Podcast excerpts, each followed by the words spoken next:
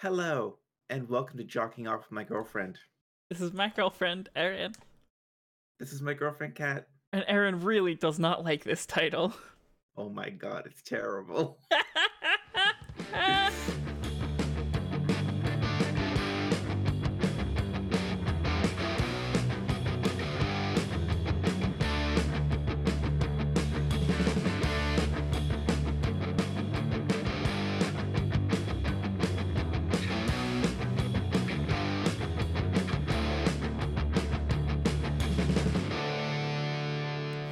so there's a lot of WrestleMans to talk about, but also the hockey season has started. Yep. Kat's very excited for that. It's great. I get to watch hockey again. Only this time, all of us are getting into it. So now that means that Erin is watching hockey. Eric is I- watching hockey. Emma tolerates us talking about hockey. Um, See, so Aaron, it's nice to be on the inside of this for once, unlike the Star Wars stuff where I just go, I have no idea what any of you are saying. mm-hmm, mm-hmm. So Aaron, who's your favorite team? Okay, so I'm going for the Flyers this year Okay, because I asked Twitter who I should follow. and most people said the Flyers. yeah, it with about was it four or five votes? Yeah, I think it was five votes for the Flyers and four for not the Devils.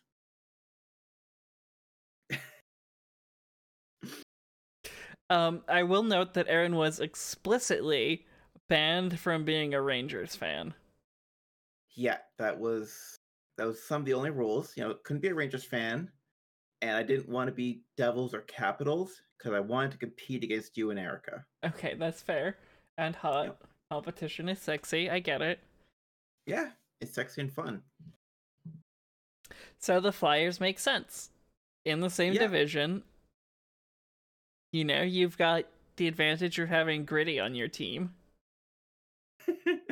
and you know, playing each team what like eight times? Eight this times season? this season, yeah. Yeah, That's not So normal, by be the lots way. of chance.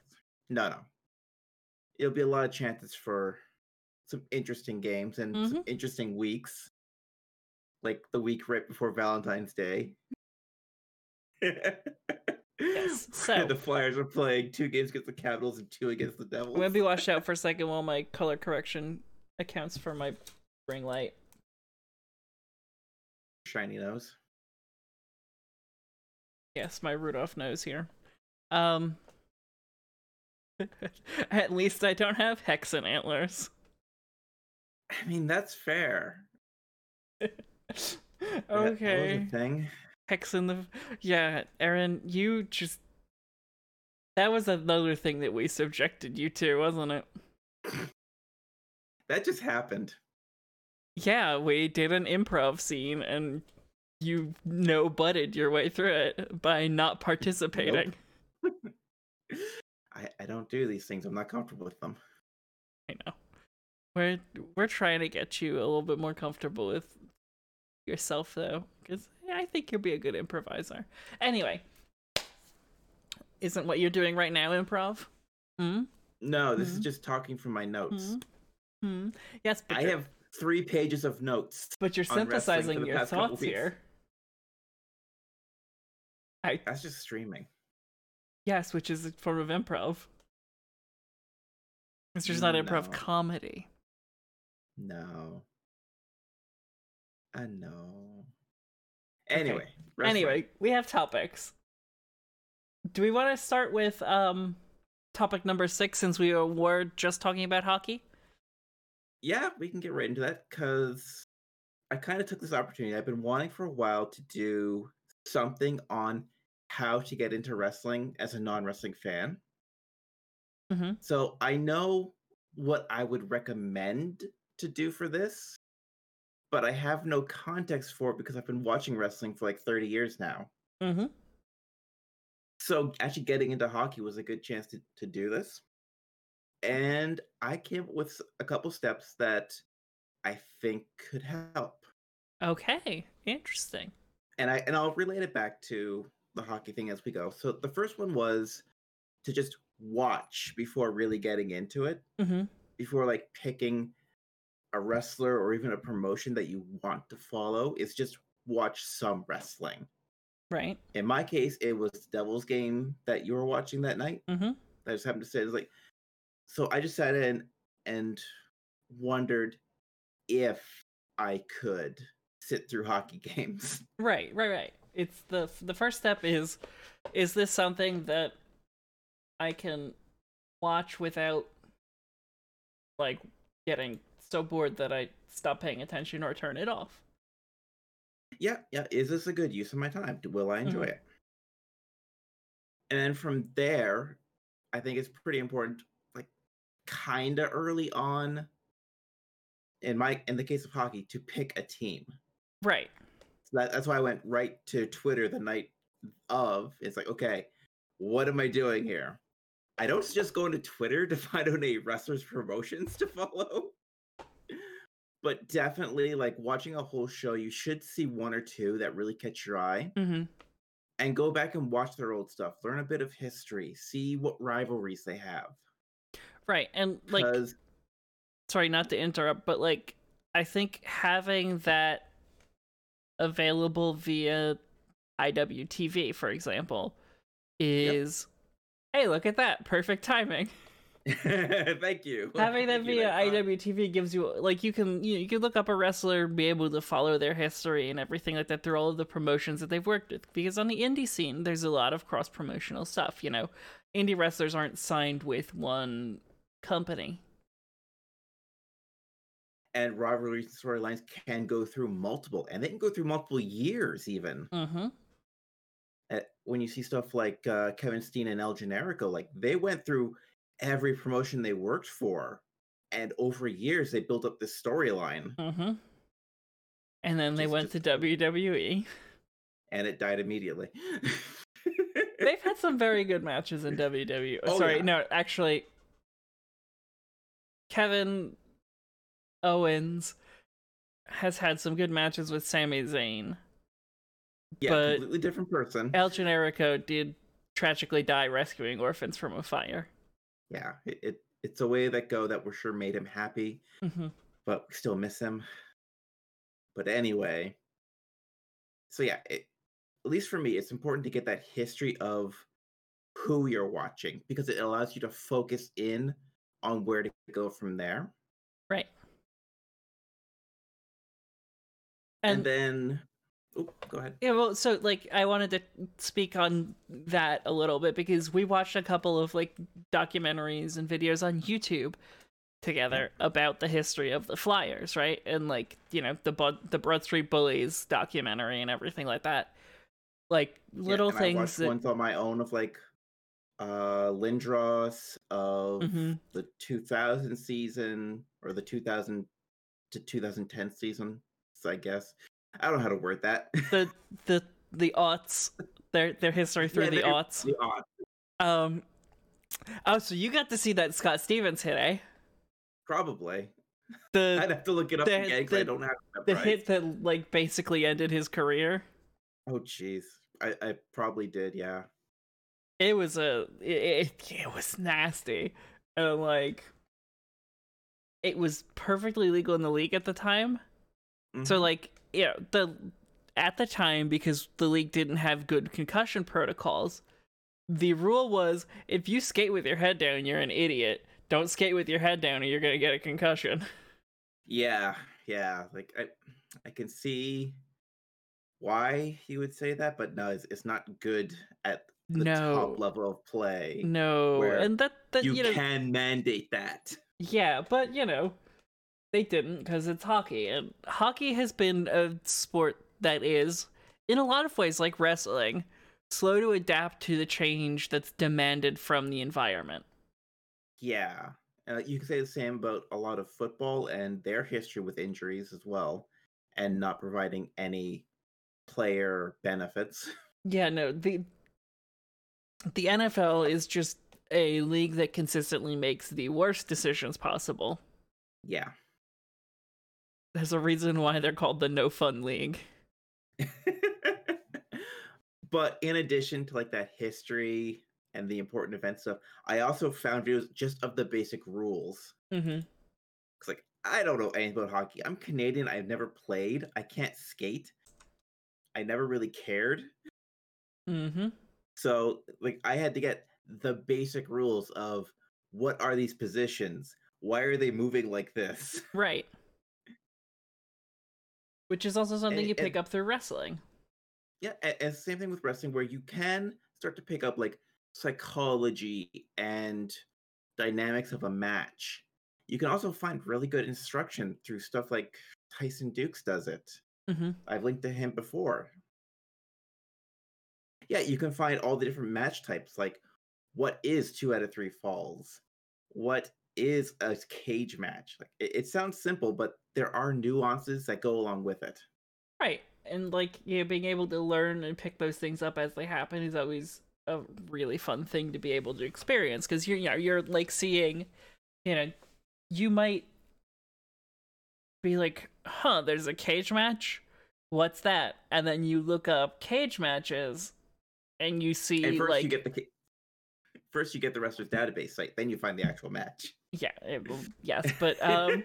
No, so like you you look up cage matches or like you know Hell in a Cell or whatever you want to call it at that time. You find the absolute best classic matches. The same way when They're you Bret look. Hart, by the way. Mm-hmm. Yeah, sure. Um, the how like when you look up classic hockey rivalries, you get a lot of like the best of that rivalry. Yeah, Mhm. the Hudson River rivalry. Hudson River rivalry. Say that five times fast. I will not.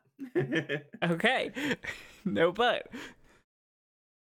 Hudson, the Hudson River rivalry is one that you can watch, like you can look up on YouTube, and you see how like the two teams have like kind of had this is the Devils and the Rangers have had this like really really long running bitter hatred for each other, and how like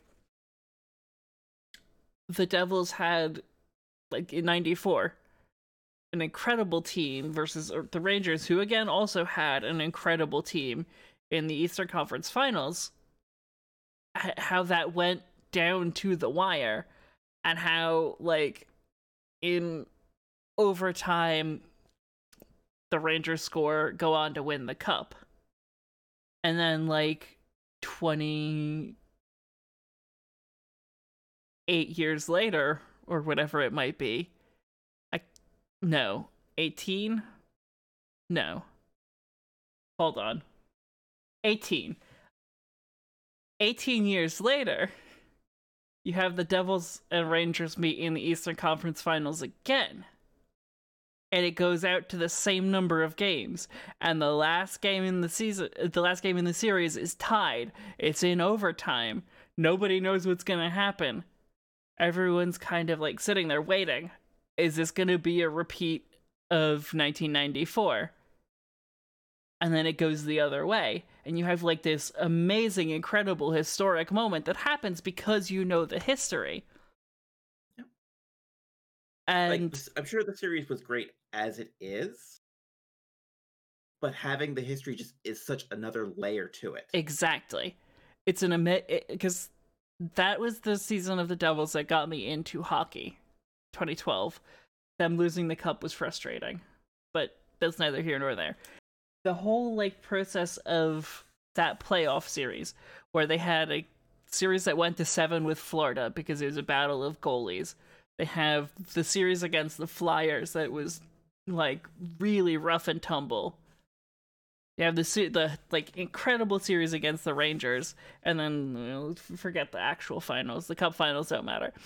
It was the Cup finals do matter because fucking Chris Rooney stole a game from the Devils and gave it to the fucking Kings, and that's what won him the cup.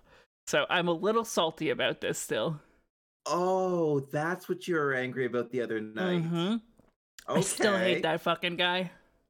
That makes a lot more sense now. It occurs to me I shouldn't be drinking out of a mug with my company's name written on it. Get your Sosa mug sometime. We'll make Sosa mugs. That's not a bad idea. We can sell those on like a Teespring or whatever. TeePublic. Which one's the one that's not fascist? Uh, Spreadshirt. They might be. I don't know. I haven't. Okay, TeePublic is TeePublic's the good one. Teespring is the bad one. Okay. Coming soon to a TeePublic near you, then. As you can see from there, like having that history lets you experience these things on a whole different level. And we've talked about that before with like AEW. Mm-hmm. And especially with some of the stuff they have going on now, it just reaches right back into like New Japan and ROH days with the whole Bullet Club thing. Mm-hmm. And what this brings me up to is the next point I have is getting into the news cycle. Right. Keeping up to date on what's happening in real time. This is where you can get a little bit overloaded though, if you're following just too much, especially if you're hanging out in more fan oriented places that can get very negative or even toxic. But it is important to be up to date. Otherwise, you're sitting between events going, well, I don't know. Right, it, right. Right. Like if you don't follow the news cycle,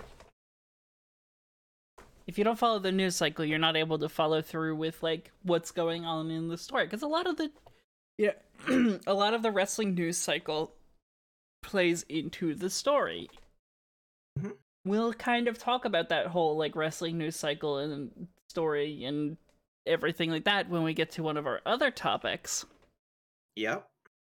Which, which is very fun. Gonna be very fun because that's that's a that's another example where we can go into like the way that learning history of performers and everything like that can influence how much you enjoy current goings on. The same way that learning history in hockey helps you understand and like invest in the framework of what makes that team that team. Yep. And like i said it's very easy to get overloaded on the news cycle especially when you get some days where it's the same three stories going around Mm-hmm. you just get three different opinions on.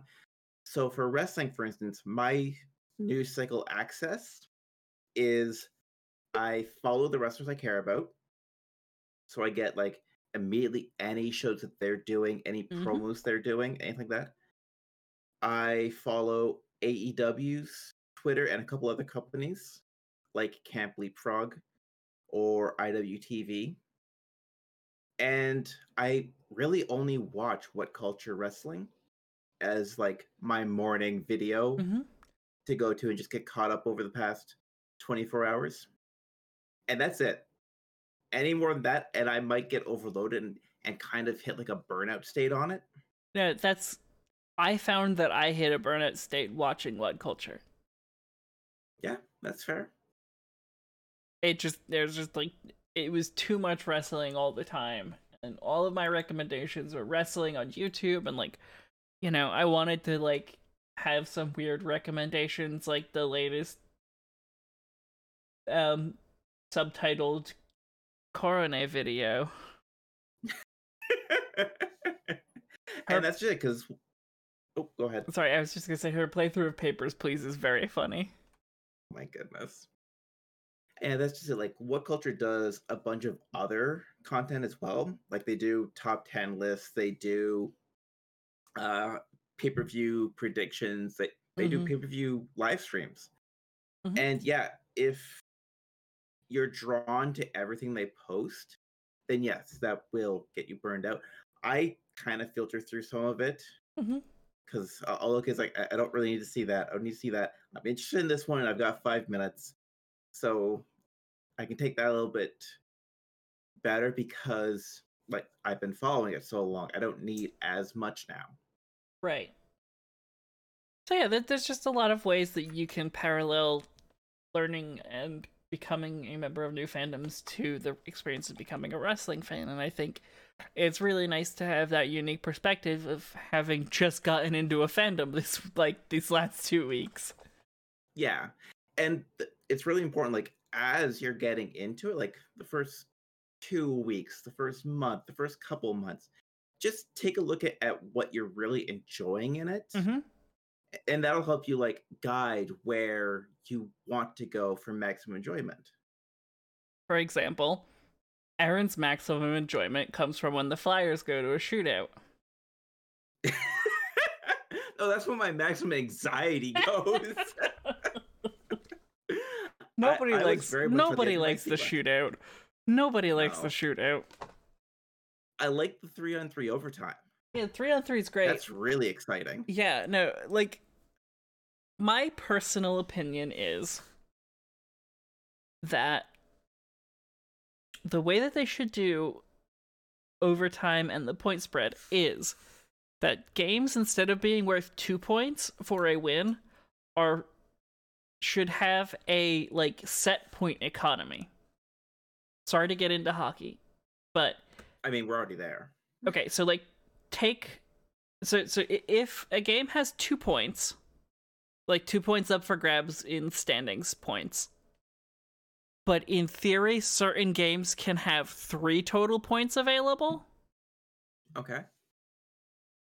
It makes things like weird and it, the the math is hard to predict as to like what an average scoring uh, it, it makes it make less sense, you know, going to overtime shouldn't be incentivized, but in theory, it is in a system where you add an extra point to the point economy by going to overtime.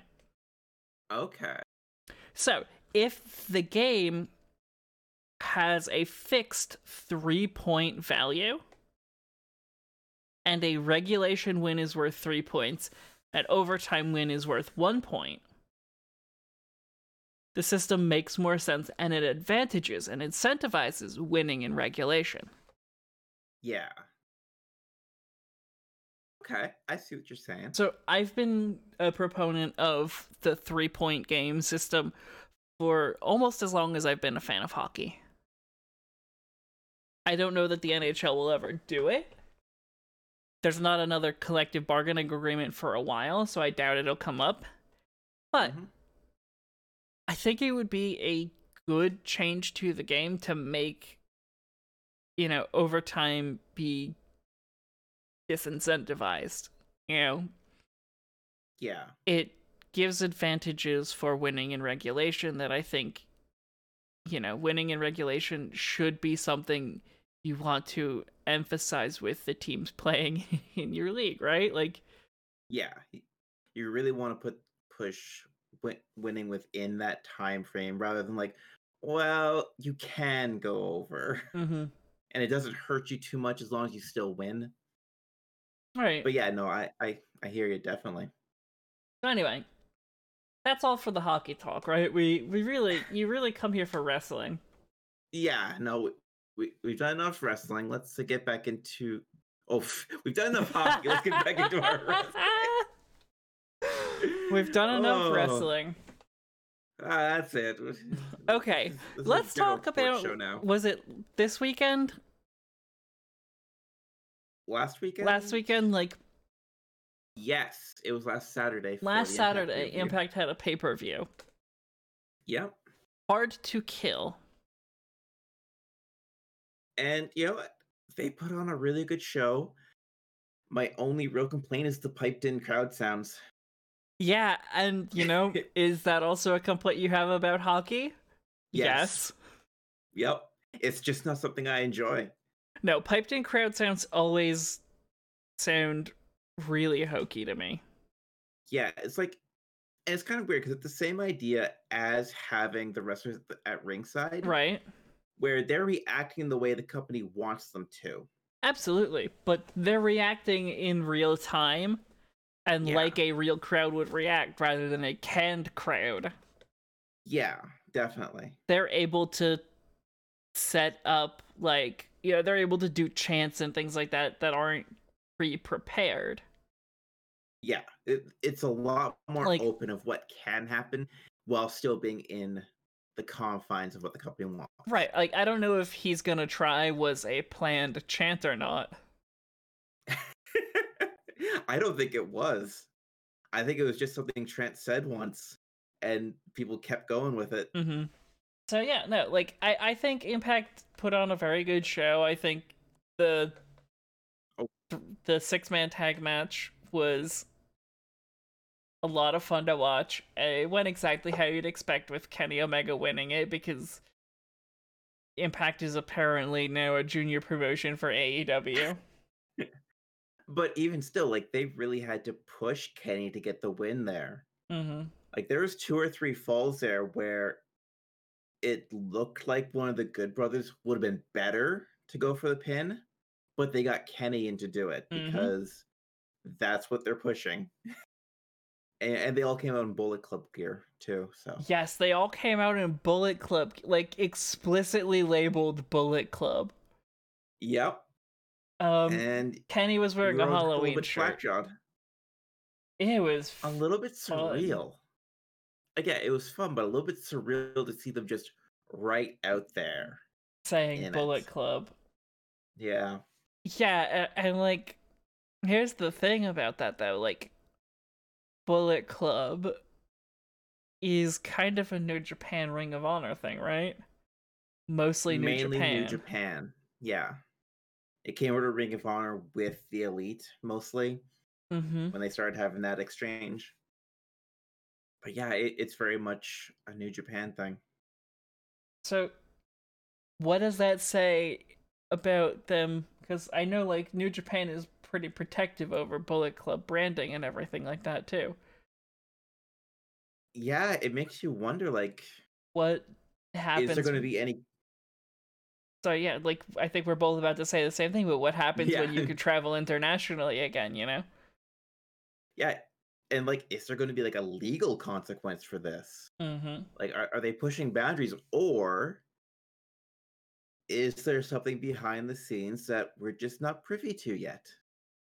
Which, Always something behind the scenes, but like, that's the thing. Like, bigger. okay, so, like, one of the things, I don't know if we've talked about it on the show yet, because I think our last show was the Wrestle Kingdom show. yes. for this, yes? Okay. So Kenny's been using a lot of very specific terminology. Mhm. In a lot like talking about himself as a god. Has he or has Don Callis been mainly saying that? I know Kenny uh said it a couple times, but I think it's more Don Callis. it's definitely mostly god Don Callis, Yeah. but Kenny's been buying into it. Oh yeah, definitely. And like that plays directly into that whole angle of how Ibushi said he would have to become god to win. Yep.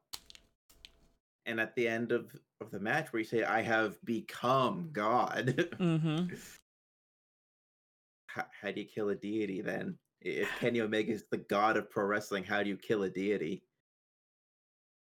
He said another deity after him. Or crucifixion, evidently. Uh, that that might work too. Um, not paying attention could work, but it doesn't go so well with the storyline. No, no, no. That's that's a little too American gods. Yeah. And uh, I frankly I don't want Neil Gaiman involved in wrestling. No, no. That like there's some high, high mindset storylines out there already. We don't need any more of that. Okay, look. As someone who designs very very high concept games, Mm-hmm. Sometimes I just want dumb fight men who are stupid and sexy. I don't blame you. But that's that's why that's why Kota Ibushi invented himself. Yeah. I was gonna say that's why God invented Kota Ibushi, but then I realized Kota Kota, is Ibushi is God. God. oh god, that is mind trip. Mm-hmm. Mm-hmm. God Himbo creates battle Kota sims Ibushi of- become God. So the Impact pay per view was Battle genuinely a lot of fun. Like I, you know, it was still Impact, and Yeah, frankly, but- Impact has had its issues over the years, and Impact still yeah, has I its think they issues. dropped TNA, but I don't know. There's always been something about Impact's production when compared to something like WWE or now AEW, or maybe not so much Ring of Honor, where there's like this kind of uncanny un uncanny valley of the product they put out. It seems almost more like a fantasy realm than the other ones.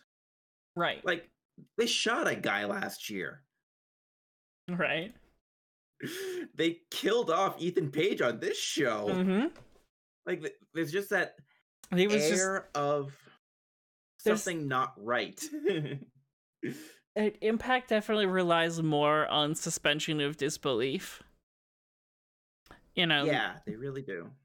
but like in a way that like I mean like WWE did kill off AJ Styles last year. I mean, yeah. I don't know, it, it didn't really hit the same. They though. also killed off the Good Brothers. Only whoops, surprise, they actually got killed off. Yeah. Oopsie. Uh yeah, I too has a good point here with uh it's kind of like the same thing where Lucha Underground was kind of uncanny valley, but they really leaned into it. right. Like a lot of people were killed off from there. There was a lot of really over the top spectacle going on. Mhm. Whereas Impact feels like it's like one foot in the fantasy, one in reality, and they're keeping that balance. Right, right, right. They're they're kind of trying to straddle the line of fantasy and reality in a way that like maybe doesn't always work the best. That's where I was going with that. Yeah. And like we'll get into this uh, uh, do we want to talk about like the whole angle with the Bucks this week? And Don Callis? Uh, the one that started last week before the pay per view. Yes. Okay, yeah, we can definitely get into that. Where there's supposed to be a six man tag on Dynamite last week. Mm-hmm. It was implied it would be Kenny and the Bucks. it specifically the only thing that w- it was only ever said that it would be the elite Yeah, it was they not very- specified what members of the elite it would be or which elite now? Because Kenny and the Good Brothers are the super elite. yep as terrible as that is. so kenny and the good brothers wrestled even though matt and nick were waiting backstage had their sound Literally all waiting for their up, music to hit. and kenny comes out with these two jabronis Mm-hmm. And they have a match where they don't seem to have much chemistry. mm-hmm Like we've all seen Kenny and the Bucks have six man tags, and they are very fluid, very on top of each other, know each other inside and out. Whereas with the Good Brothers, it was very hit and miss. mm-hmm and a lot of that actually was like, like again as with the pay per view is Kenny had to get the pin for this, mm-hmm so they kept moving situations around to put Kenny in to get the pin. And like, while I respect Mr. Omega and his desire to be number one, at what point, maybe more and like a more refined, better point is why the fuck do the Good Brothers owe him any loyalty? Why the fuck do the Good Brothers owe anything to Don Callis? As soon as they, as soon as Kenny and Don stop being useful to the Good Brothers, Yeah, I- like it, it's it's a lot of loyalty based on mutual gain but a short-lived mutual gain. So this story is going to continue evolving. Like i think the way that things will go is very very interesting and like mm-hmm. now with Hangman and that storyline, which we'll talk about next, I have no idea where he's going. yeah, it's like who is being useful for who in this situation Mhm. and who outlives that first. Right. I think if he does not join the Dark Order, I think Hangman will get back with the Bucks. Yeah. And I think there will be genuine reconciliation there. Yeah. But On on that note, I really almost cried this week with Hangman. oh, yeah. So let's let's talk about that as we're transitioning off of Impact onto other topics. the other side of this whole storyline. Yes. The other side we of this pseudo romance. where we had negative one's birthday party Mhm. at the start of Dynamite this week. So we had Dark Order members Silver, Reynolds, and Colt Cabana, along with Adam Page, taking on Chaos Project and TH2. Mm-hmm. And yeah, no, it, it was a quick match, like maybe eight minutes, I think. Luther did eat cake. Yeah, Luther got face planted onto some cake. He threw, um, Serpentico got hit by a kendo stick from a kid. Mm-hmm. Yeah, no, the kid can swing a kendo stick. Like that's scary. I on on know, a on a shoot on a shoot note, I think it's really really cool that AEW is being so like active and involving him in you know so many things because he's going through a very difficult time right now. yeah, it, it's good to have a lot of the people who knew his dad Mm-hmm. at various stages of his life uh, around as like a good reminder. Right, and like also people who know what he's going through. Oh yeah, definitely. you know it, it's like one of the important things about like the locker room so to speak is the whole like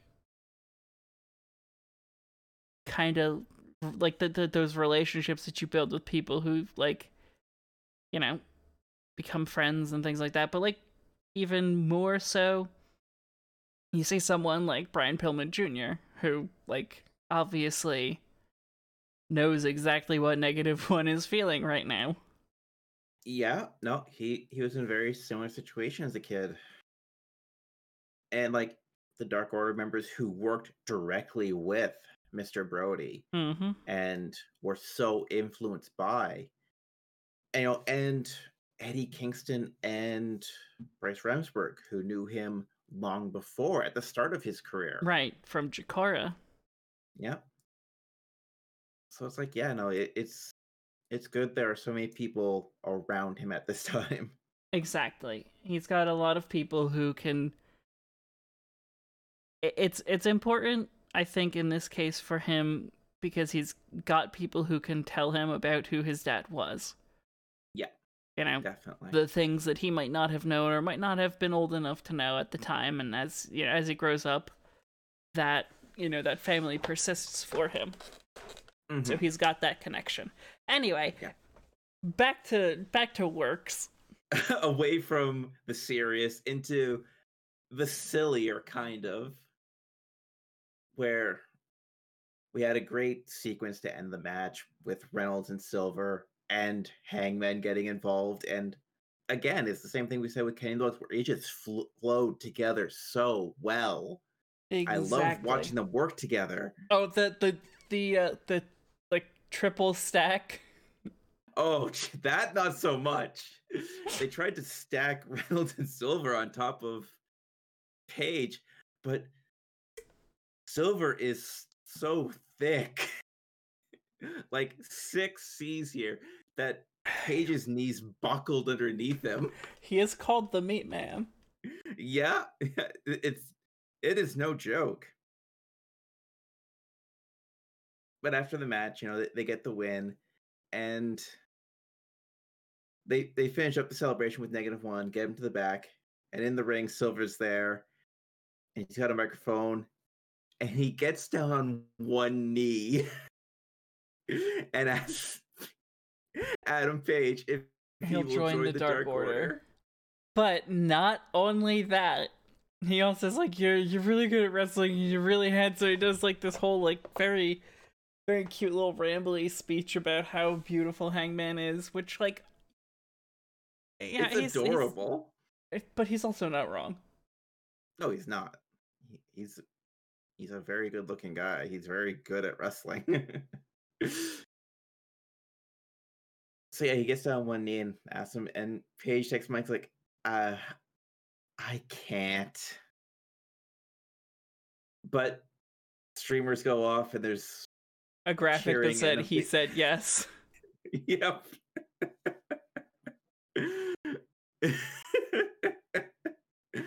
and it's just that moment of like they were so ready for him to just say yes and join them hmm and they wanted him around so much because they seem to have so much fun like maybe not even just as a recruit for the dark order No, that's the thing. Like the Dark Order kind of almost recruits friends more than wrestlers, yeah except five. It's like, except for five, yeah. But like, if you get recruited by the Dark Order, it seems to be because you gel with them more than they're just some creepy cult of perverts. exactly. They, you know, they do what They they, do because peop- they're friends. Yep. Also, Anna. and puts up with them. But yeah, he, he says no and he walks away. He takes a bottle of whiskey that Stu had ready to celebrate with and just sulks off because he's not ready to let down his defenses for anyone yet. He's not ready to trust again because he had his heart broken. Yeah, after getting his heart broken with Kenny in the Bucks and just getting so mind fucked and gaslit by FTR. Don't forget that. Oh, They're yeah. heels. It was it was sad. You know. Yeah. I I know it's character work, Oh yeah. Um, but it's definitely not the end of the story. my my heart feels so I, I feel so like if it was safe to i just want to give hangman a hug Yeah. you know give him a hug Yeah. and be like hey man it's gonna be okay you'll get through this if you need help i'm here no one's ever like- said that to him huh Well, not on camera. He did tweet at like 12 or 1 a.m. after the show. hmm Just sounds like uh, I'm so sorry. so when they're filming mentioned- dark Yeah, yeah, when they're filming Dark. he's so sorry he's still up for Dark. So I made sure to send one that, you know, it, it's okay, heart emoji. So it's like, I don't know if that'll do anything. It probably not. no it- I like feeling involved in the story this way. Mm-hmm. And like that's the thing. Like it's not the sort of thing that you would ever have in a wrestling story of someone going up to someone who's insecure about themselves and saying, like, hey, there's a lot of you that's worth loving. Don't forget that. and that's exactly what the Dark Order does. Exactly. And that's why it's fun. Like Yeah. You know, that there That's they're why we love them. they're a bunch of spooky perverts who just want to support each other. Yep. Except when it comes to the BTE title.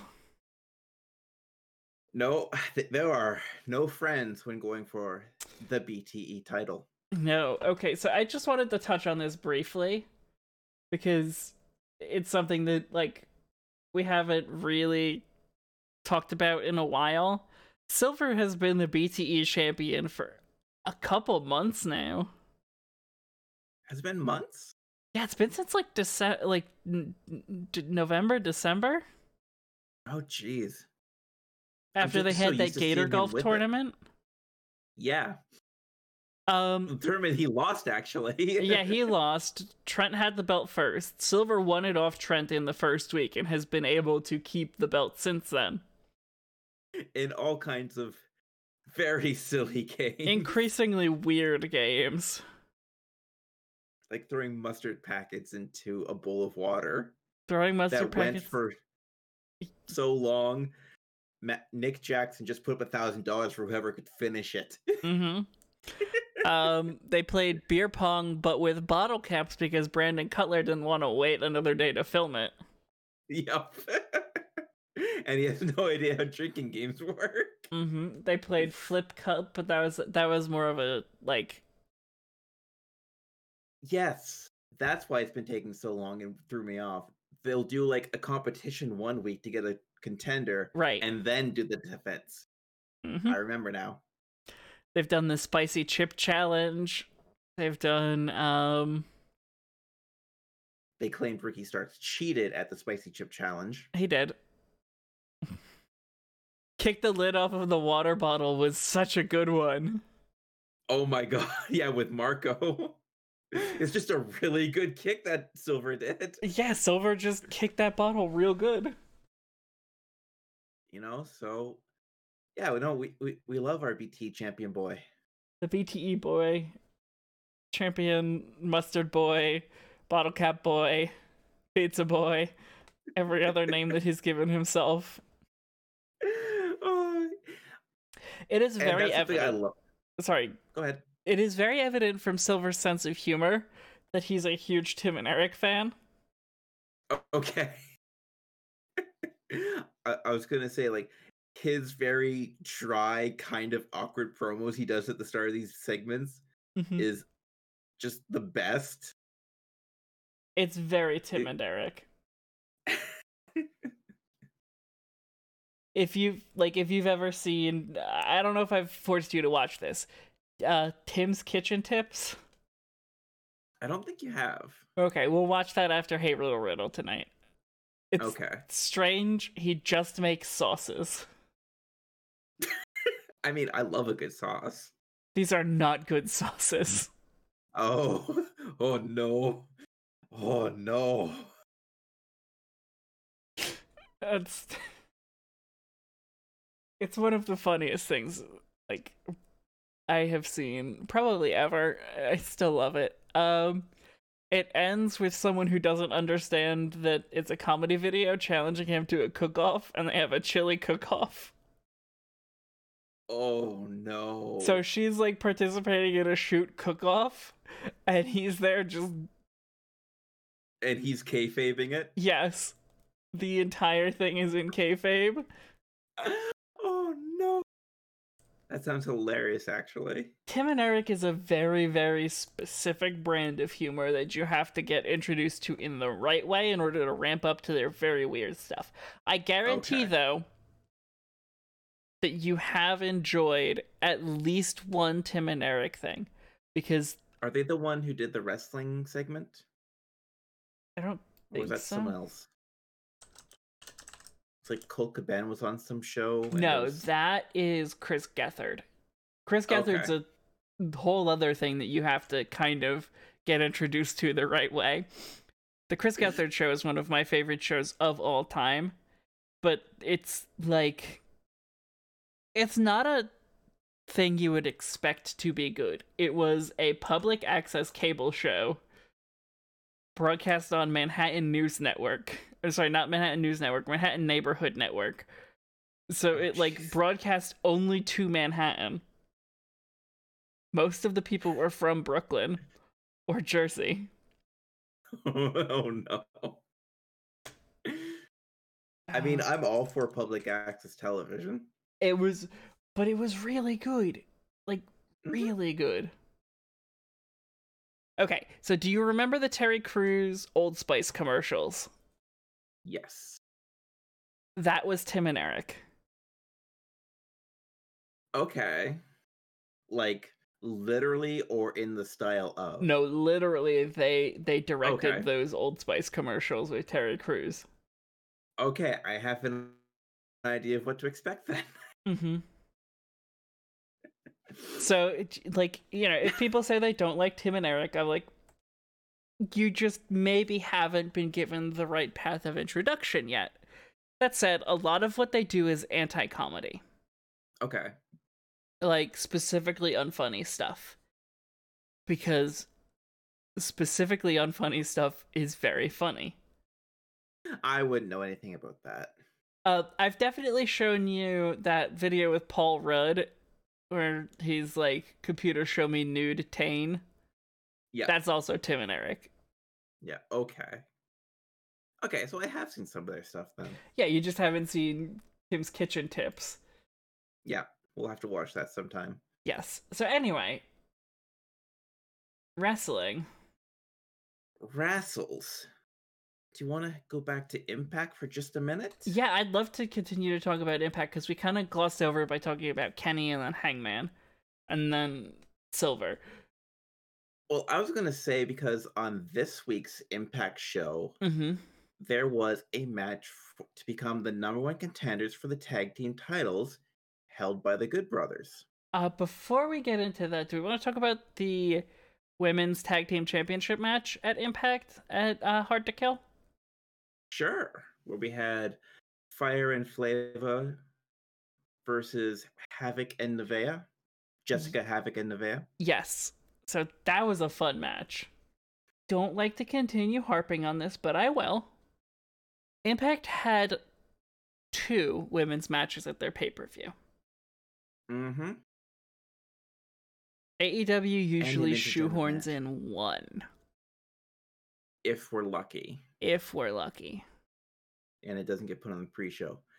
And the time and attention Mm-hmm. both matches were given, and the intergender match that opened the show Mm-hmm. is just this should be taken as notes. This should be implemented ASAP.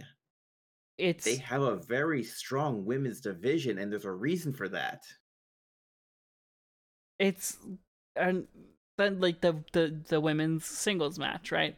Where you have like all of those people hanging out at ringside getting kicked out right away during that. That was like, you know, Yep. having actual involvement, having factions and storylines built up for your women instead of just whatever is happening now in AEW. Yeah. for tournament? context. A tournament that I saw for 0.7 of a second on the screen. I don't know if that was my connection lagging or something else, but I don't know. But yeah, the Impact Knockouts Championship match was Deonna Purrazzo, who had Kimber Lee and Suzanne, who was known as Su Yung, at ringside, and Taya Valkyrie, who had Rosemary and Crazy Steve at Mhm. ringside. Right, because Rosemary and, And they- Crazy oh Steve my wrestled the um wrestled the dark match or the, The, the opening pre-show, match- the opening match. The pre-show was Brian Myers and Josh Alexander.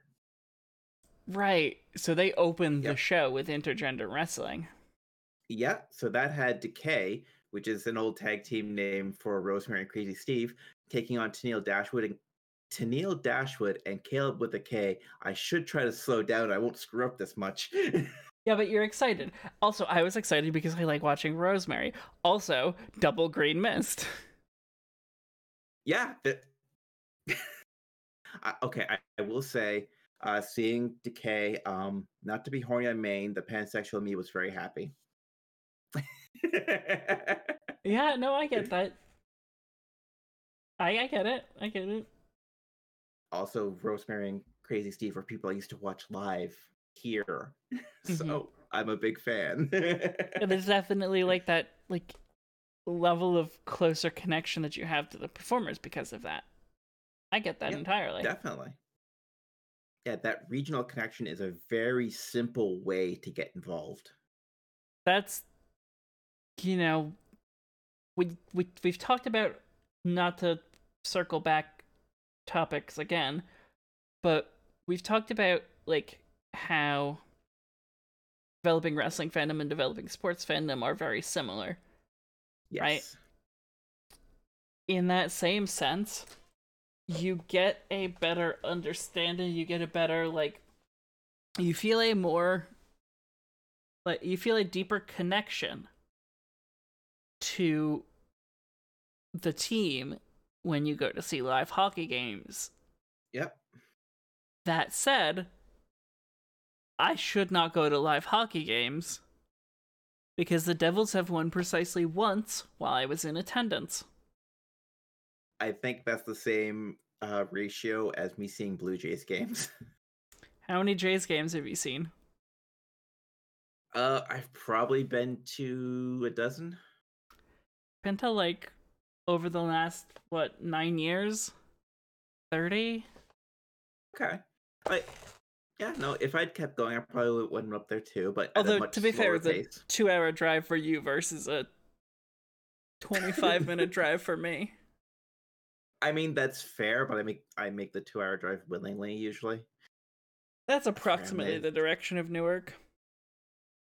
Sure. Yeah. Uh, no, not go Gwyn's.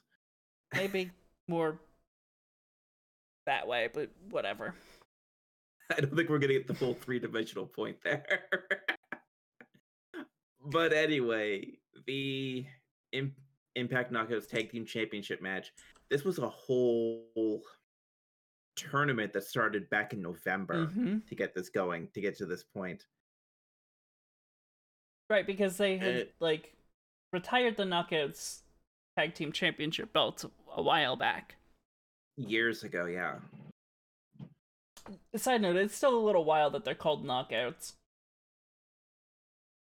Yeah, it's one of those things where I hear more complaints from people outside the company than the women that perform there. Which, so... like, you know, I'm not gonna try to police what they call their tag team what what they call their women's division. You know, like mm-hmm. if the people who work there don't mind it, people who work there don't mind it, and they get time and a fair shake.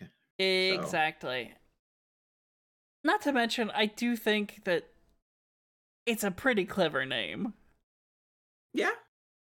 You know, like as much as there is that little like or there's that not little, but there's that aura of sexism to it, right? That it's pretty clever because you know, like they could also beat the shit out of you. So yeah, they'll knock you out. Would you like a funny story with the knockouts? Please. Division? Years and years ago, when Cody Deaner first joined TNA Impact, mm-hmm.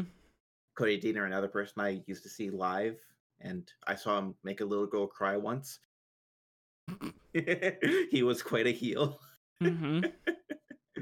um, his character when he went into Impact was like, "Of course, I want to join the Knockouts division. I can knock out all kinds of people."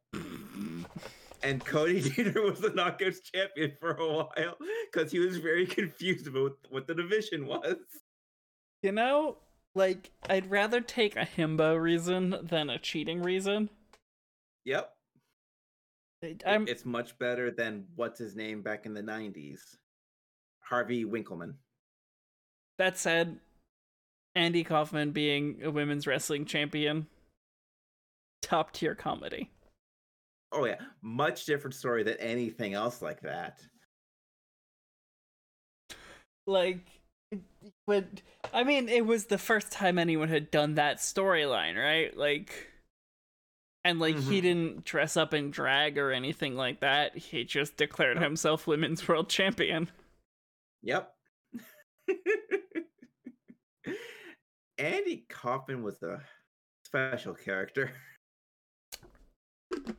Brilliant, brilliant comedian. Mm-hmm.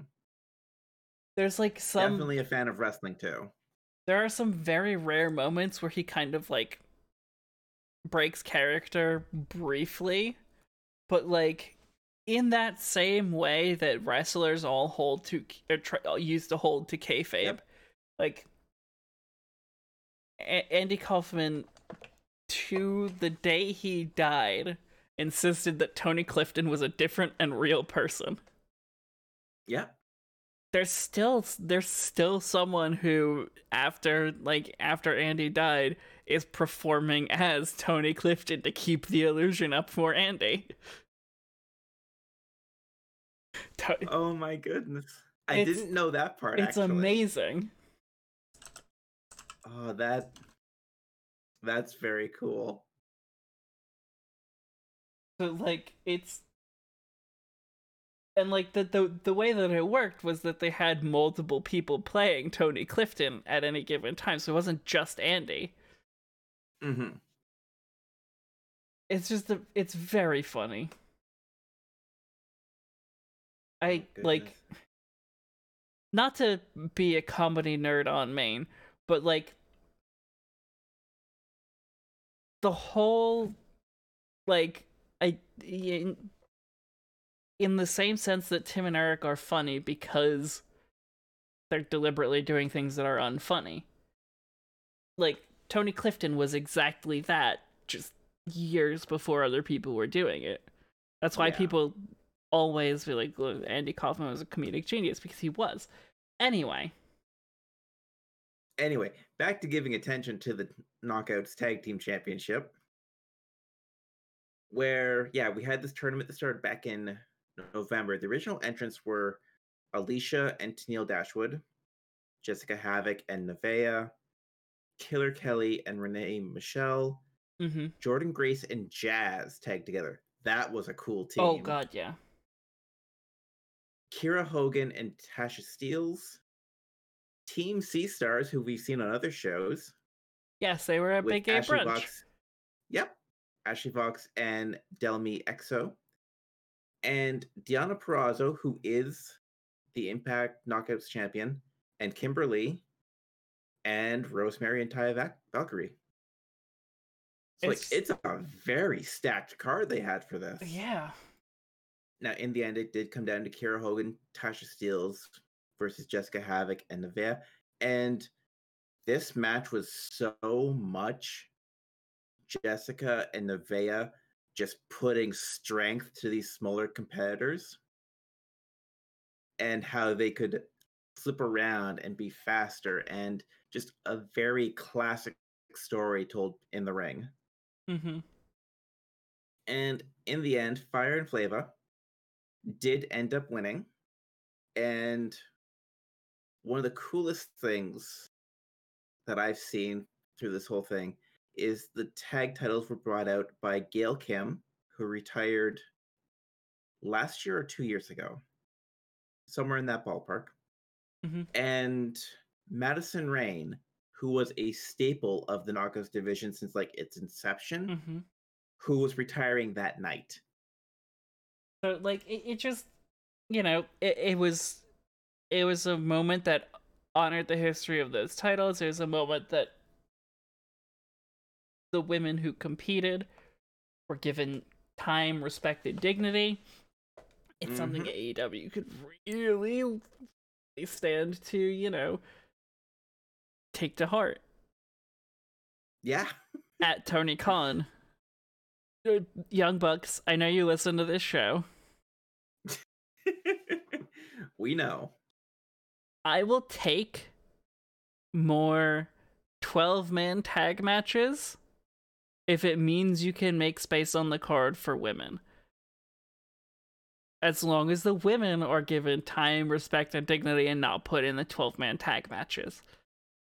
I I I It's a I would It's a take that too. it's a fair trade, Aaron. I know. I I would take it too. It's a fair trade. Matt, Nick, M- Mr. Jackson, please take this to heart. Also, Please make it happen. also tell your friend tell your friend Tyson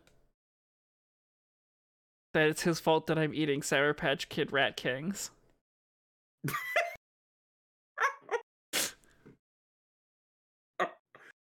I bought this oh. tub Oh. of don't look at how much of it I've eaten. I've bought this tub of Sour Patch Kids. They're like factory defect Sour Patch Kids, right?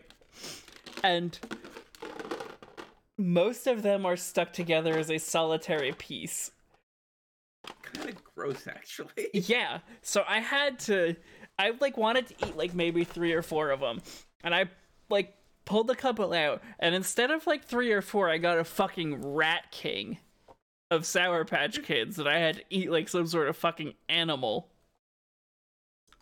So anyway, So anyway, we were going to talk about this week's Impact, where there was the number one contender match for the Good Brothers tag titles, mm-hmm. which was between.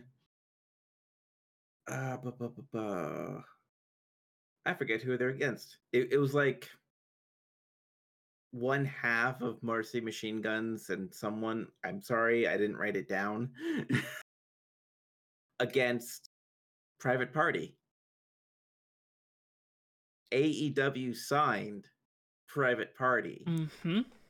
on Impact in a number one contendership match for their tag titles. With Tony Khan and Jerry Lynn sitting at ringside. Mm-hmm. Like, I really wasn't going to tune in because I was busy. I watched the Flyers game, and then it's like, okay, I'm kind of done for the night, I think. And then this came across my Twitter feed. It's like, what? I have to turn this on right now. James Storm, yes. So like I'm hopeful that AEW can take from the examples of the positives from Impact. Mm-hmm. That Impact can grow from the positives of AEW and that this relationship builds a better product for both of them. Yes. Because at the end of the day, more good wrestling is never a bad thing. Competition between very good teams and very good productions is good and sexy. Mm-hmm. That's I- what brings out the best in performers and bookers and everyone involved. I will always, always, and like, okay, so like, this is the sort of thing that, you're just eating Sour Patch Kids. yeah. So like, one of the things that they say, you know, one of the things that's said, the advantage of capitalism is that competition breeds creativity, right? Mm-hmm. Let's take that without this going on in the background. One of the things that supposed advantages of capitalism is that competition breeds creativity. To a degree, that's kind of correct, but so does cooperation, Mm-hmm. right? Like sitting down in a. I'm gonna bring this to tabletop RPGs because that's the sort of thing that I can talk about with some authority. I promise I won't get into like ludonarrative dissonance, Aaron. Yes, she will. I won't. When you're at a table with someone playing an RPG, do you have a better storytelling experience when you're in direct competition in like some bizarro zero sum tabletop RPG? Or do you make a better story, have a better experience, breed more creativity when you are working together in a cooperative fashion. It's always the cooperative games that breed the more diverse stories. When it's human versus human, it's just about like technical skills and rules lawyering effectively. Like who can know the meta better versus who can know the meta narrative better. Who can Mm-hmm. I said I wasn't gonna talk about it. She's going to. I'm not going to talk about it. But the emphasis in a ludonarrative framework, right? The game versus the story. Some people focus more on the game, right? And like if you want to play a technical game as an RPG, that's fine. It's an entirely important element of role-playing games. But like at the end of the day, a fight to the death between player characters can only be a fight to the death between player characters. Right? We do that in a game.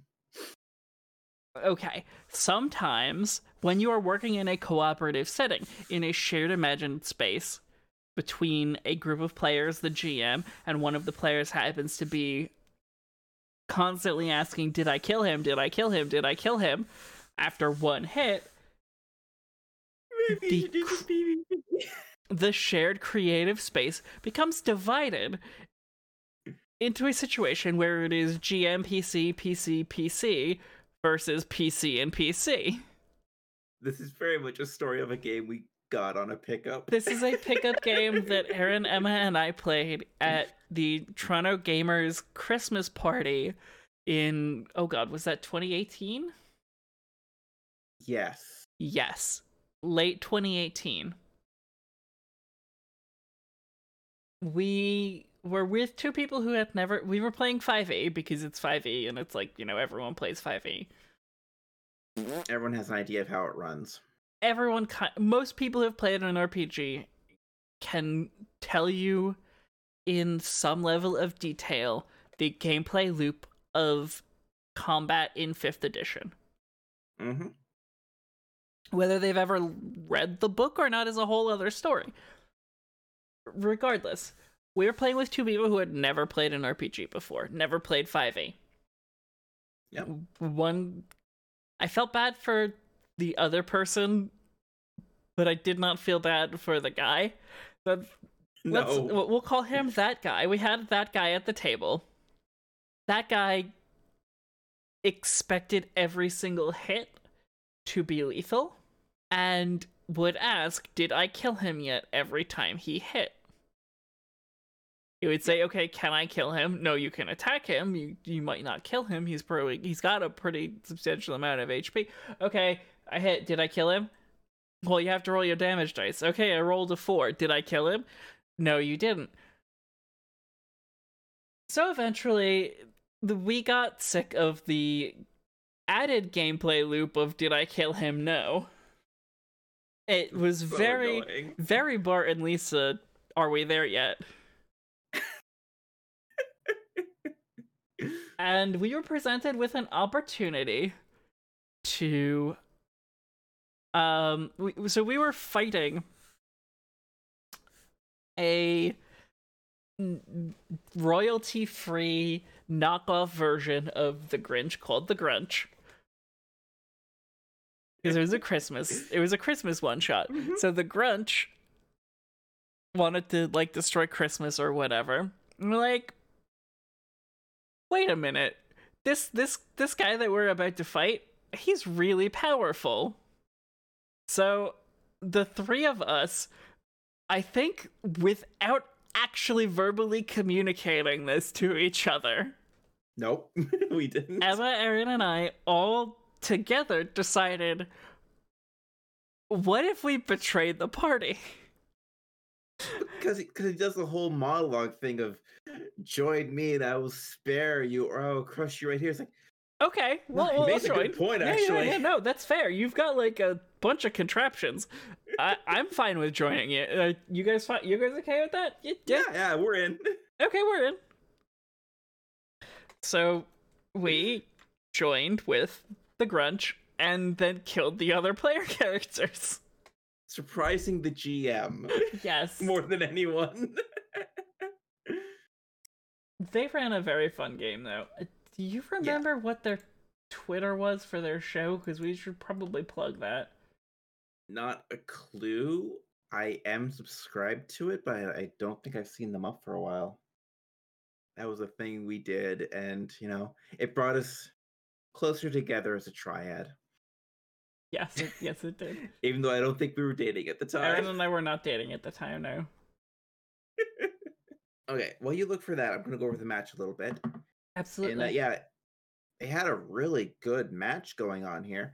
And in the end, Jerry Lynn actually got involved Mhm. and held James Storm while he's on the turnbuckle, which allowed Private Party to set up Gin and Juice and get the win, and are the number one contenders for the Impact World Tag Team titles. Uh huh. and it's just so weird. It's one of those things where like we all kind of spitballed ideas of where this working relationship could go, I think everyone kind of had in the back of their minds like it's just going to be a Kenny thing. They're going to do it and be done, and they'll go their separate ways. Like, no, they're getting more tied together now, Mm-hmm. and that is really cool to see. Okay, so the show was called Quests and Queers. They haven't tweeted since 2019. Okay, that does ring a bell now. Now to continue on from this, uh, Private Party had a match the next night on Dynamite, which I'm pretty sure was pre-recorded, which would explain why they're at two things within however long without getting tested. Mm-hmm. Um, they had a match against Top Flight and Matt Sydal, and Private Party kind of leaned into the Matt Hardy tactics, Mm-hmm. where they they brought in a steel chair and they hit. I know the name. I can't think of it right now. They hit one of Top Flight in the ribs and got a win out of that. So it's like kind of a weird overall mood for AEW right now with this. And that they're they are kind of the heels moving in here. Yeah, eh, which is weird positioning for Private Party. Yeah. Uh, Aitsu did it again. They- They said something in commentary, basically. Oh my god. Yeah, it happens a lot. Okay, so like, there's a lot. Yeah, but like, okay, we're gonna let's let's talk about King Carney himself here, Matt Matt Hardy. mm-hmm. He's doing this big money Matt thing Yep. where he's just acting carny as fuck. He's a jackass. And like, Like- I'm not sure the legality of some of the stuff he's doing. Oh, uh, almost assuredly, none of it's legal. I I guarantee that that contract he had the Buck sign is not binding, because, like, he had them sign a blank building. piece of paper. And it's Tony Khan's building, Mm-hmm. top to bottom. Toe to tip, that's a con. Sorry, that's a Monster Factory reference. Goodness. Toe to tip, that's a Bart, is something that they said when they accidentally designed Bart Simpson 2. Oh jeez. So yeah, yeah, he's doing all this stuff. And like with private party, he's getting like 30% of their pay now for his teachings. mm-hmm, And his teachings are basically cheat. Mm-hmm, And it's getting through. mm-hmm. And that's worrisome. But they're winning. Yeah, they won. They won at impact, you know, that they're actually making headway. Which means they'll probably keep doing it. Mm-hmm. So I want to talk before we get like too deep into. I don't know how many other topics we have. We have. Definitely have a couple. I think we wanted to talk. We've talked. Da, da, da, check, check, check, check, check. Okay, so the topics we wanted to talk about that remain the new NXT signings Yep. and next weekend's Cybernetico. Yeah, there is that. And we found some details of Sting's first match in AEW. Oh yes, yes, yes, yes, yes. Do you want to go over that? Yeah, I'll go over that real quick. It came from the promo in the ring this week, where it looks like they're going to lean into this Team Taz versus Darby and Sting kind of thing Mm-hmm. with a street fight. Now, knowing what we remember from Sting coming in before, he wants to do like more cinematic style matches rather than a full on brawl, which is good because he's banged up and he shouldn't be getting thrown around. Agreed. And it's also really good to do that way because we know Brian Cage is a is known to be a safe worker. Exactly. So he's someone you want around Mm-hmm. a vet like Sting who needs that extra little cushioning. And we know that Ricky Starks is so good with small details in his performance. And then on top of that, you have veterans in Taz and Sting himself, Mm-hmm. you have like the coming together. It, let's not even forget Darby and his very artistic stuff that he puts out. Mm-hmm. Like y- you have a mixture here to make a very memorable, possibly classic cinematic match. I look really forward to hearing more details of this in the future. Mm-hmm. Okay, where'd you like to jump to?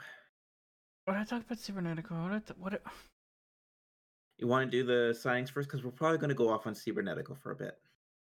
Yeah, no, no. I there was something else I wanted to talk about though. Oh, okay. What did we talk about? Private Party. We talked about Private Party. We talked about cheating. We talked about Carney. Oh, I saw some dumbass take that said that um Will Ospreay is better than Eddie Guerrero. Oh, it's like a modern day Eddie Guerrero. Yeah. No. Fuck that. No, Will Ospreay is a very talented performer, but he is not the charisma machine that Eddie Guerrero was. Yeah, I don't. Will Ospreay does not have the same ring presence that Eddie Guerrero did. Mm-hmm. So that that was my one thing I wanted to say about that. Okay. Um, so let's talk about the recent NXT signings. Recent as in like yesterday? Or the day before, maybe? Something Oh like yeah, that. there uh three new women signed onto NXT, specifically around the women's Dusty Rhodes Tag Team Classic, I think, but probably going beyond that as well. Mm-hmm. We have independent wrestlers Lacey Ryan, Priscilla Kelly, and Elayna Black. We saw Elayna Black on an episode of Dark and one of the matches from the collective. Yes. We have seen Priscilla Kelly everywhere. She Yep. was married to Darby Allin until last year. Yeah, they, they, they decided to split. Yeah, we've definitely seen her in AEW. And Lacey Ryan is a fairly well known indie name. Mm-hmm. These are three very talented women hmm who could have done a world of good for the AEW women's division. These are three women, or at least one of them has been in the AEW ring before. Yep. And the fact that they let that slip and go to NXT is not a great sign for what they're doing with their women's division. Yeah, it's kind of damning. It it's not hopeful. It's like these are three women that AEW very much could have picked up. I think Elayna Black might be the least experienced one, but even still, she's been on AEW before. They've seen her work. Priscilla Kelly is just yes. Her match with uh, Chris Dickinson last Mhm. year was beyond amazing. Um, now, I think she's in a weird position. Like, she's in a weird position vis a vis signing with AEW because obviously she divorced one of AEW's top talent. That said, as far as I'm aware, they are still together. I don't know any of the personal They're- details. From what I've from what I'm given to understand, they are together, but they divorced because they realized at the time that neither of them were mature enough to be married. That Which totally is fair thing to find out. very, very interesting. So like she's she said I mean she was on Vickie Guerrero's podcast last year. She said um this is an exact quote. I think people need to stop condemning the word divorce because it sounds horrible. But sometimes you can get a divorce, spend a few years learning about yourself and maturing as a human being, and years later try again, and that would probably be a lot better. Yeah. Um, so Priscilla Kelly's new ring name, by the way, is uh Gigi Dolin, Mm-hmm. which just little fun facts that, you know, little Easter eggs for the people out there who are fans of the New York hardcore scene in the 80s and 90s and men who performed naked and shit all over themselves on stage and things like that. If you combine her name and Darby's, you get GG Allin. Who was a character.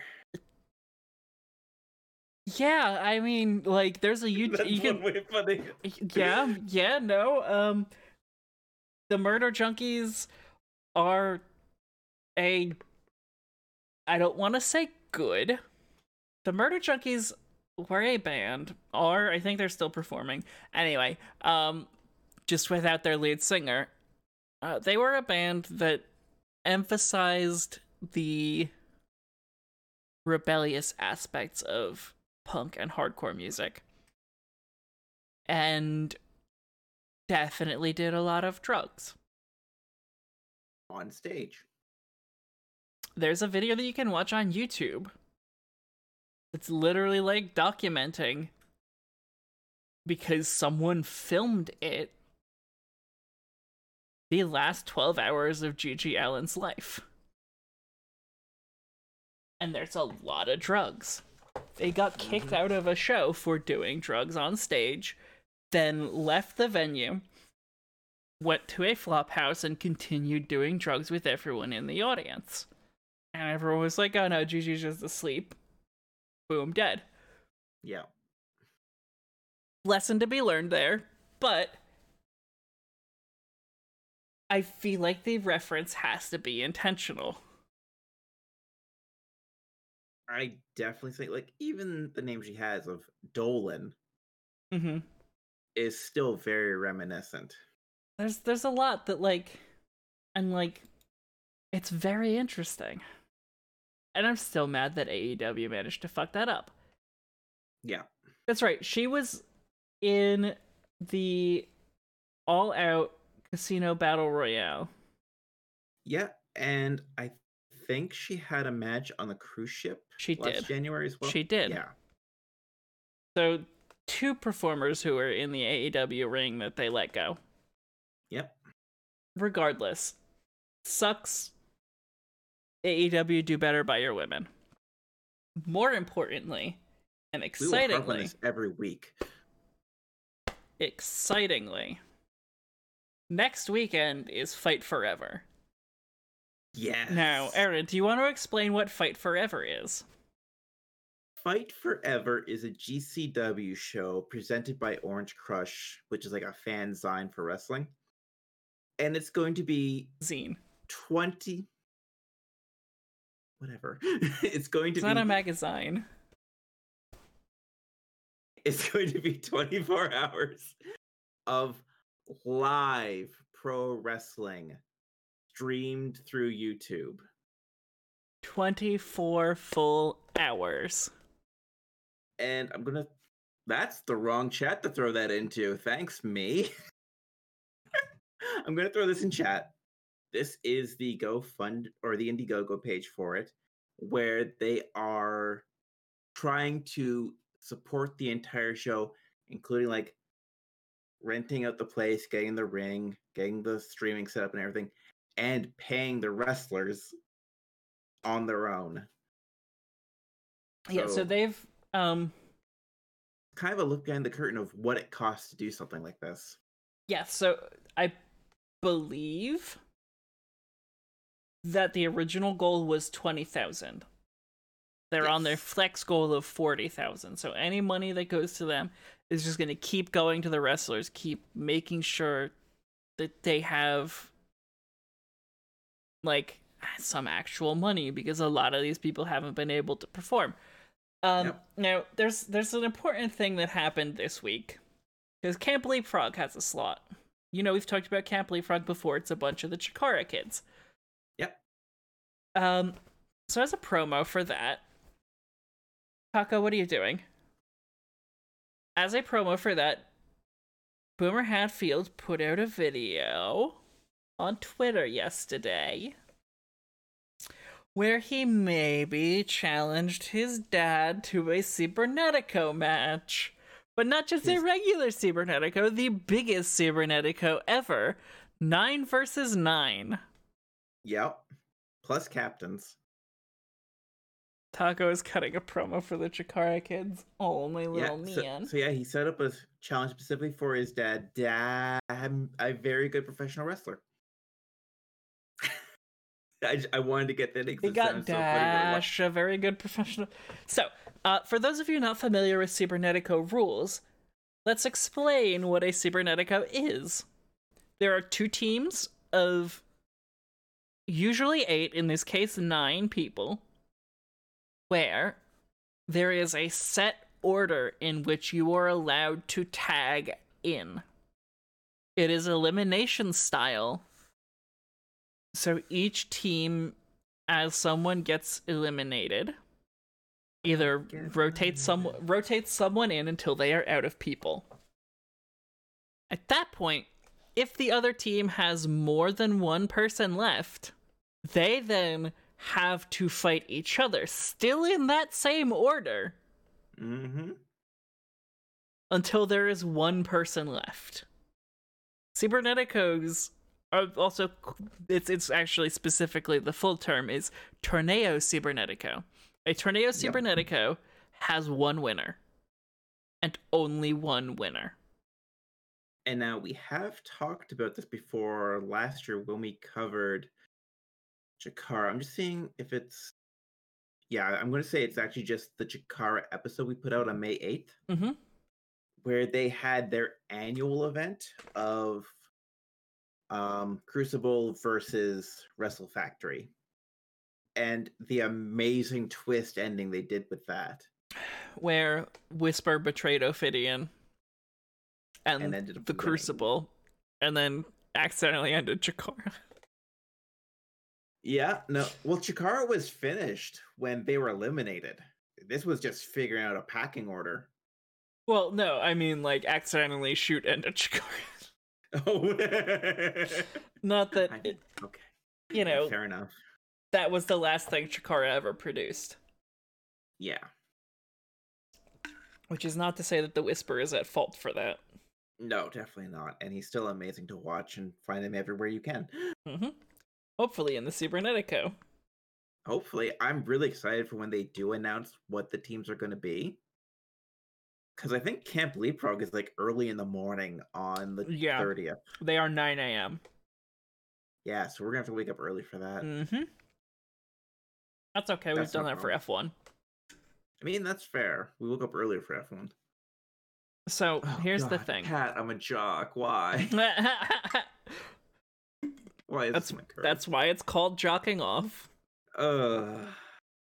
But yeah, no, like it's gonna be fun. I'm excited to see who each captain gets because just a couple of hours ago, Dasher responded. Uh, sorry, a very good professional wrestler responded to the challenge that Boomer laid out, Mm-hmm.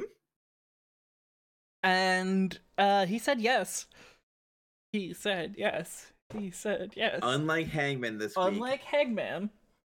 a very good professional wrestler said yes. And he cuts a great promo on Mhm. Boomer, keeping this whole kayfabe relationship they have, and I Mhm. love it.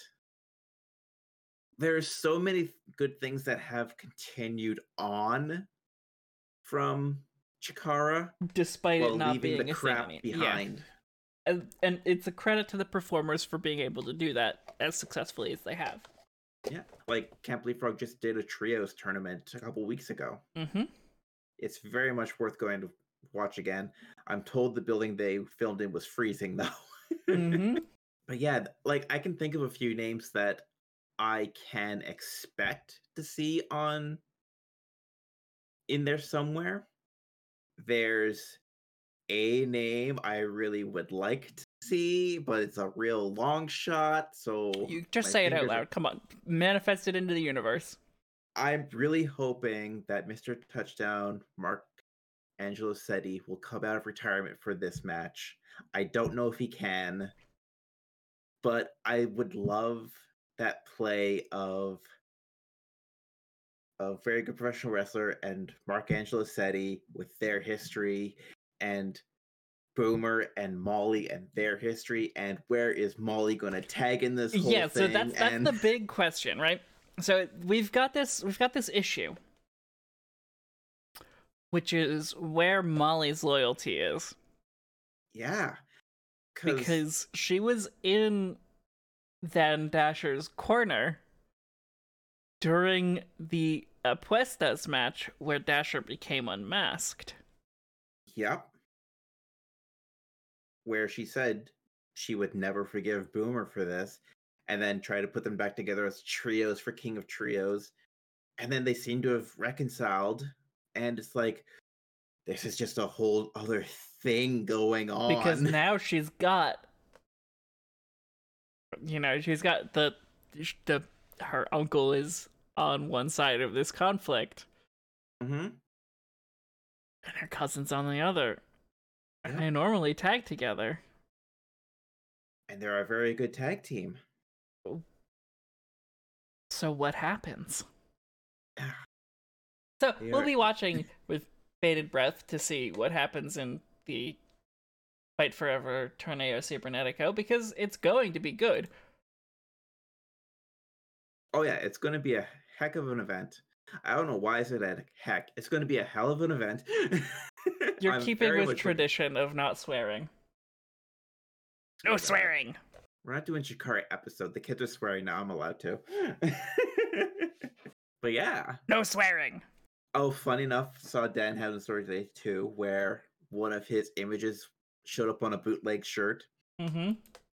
So he put the bootleg shirt on a shirt. That's so amazing. I love Pro Wrestling so much.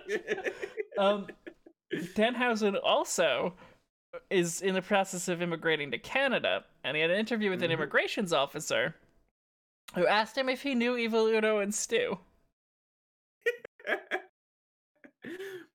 Which isn't that far out there because the person who plays Evil Uno used to be an employee of the Canadian government.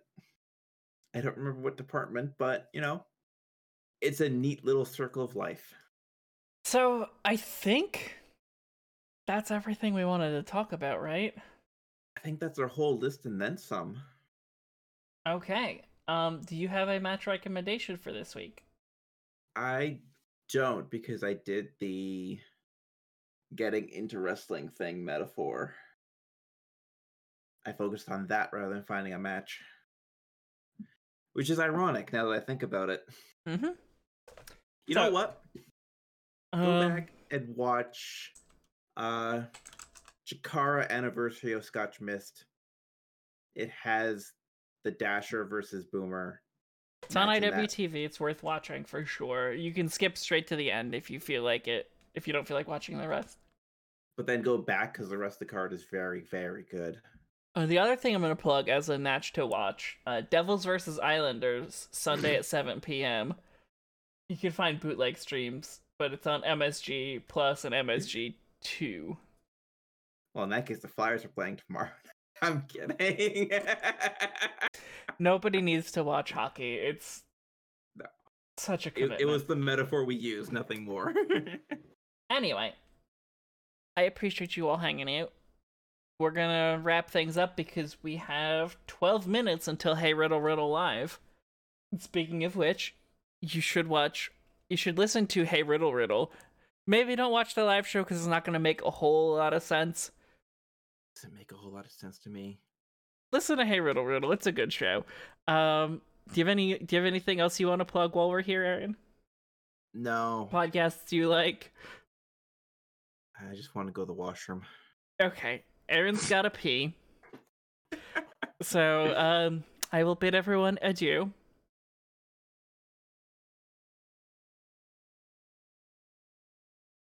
Copyright infringement. Copyright infringement. Good night.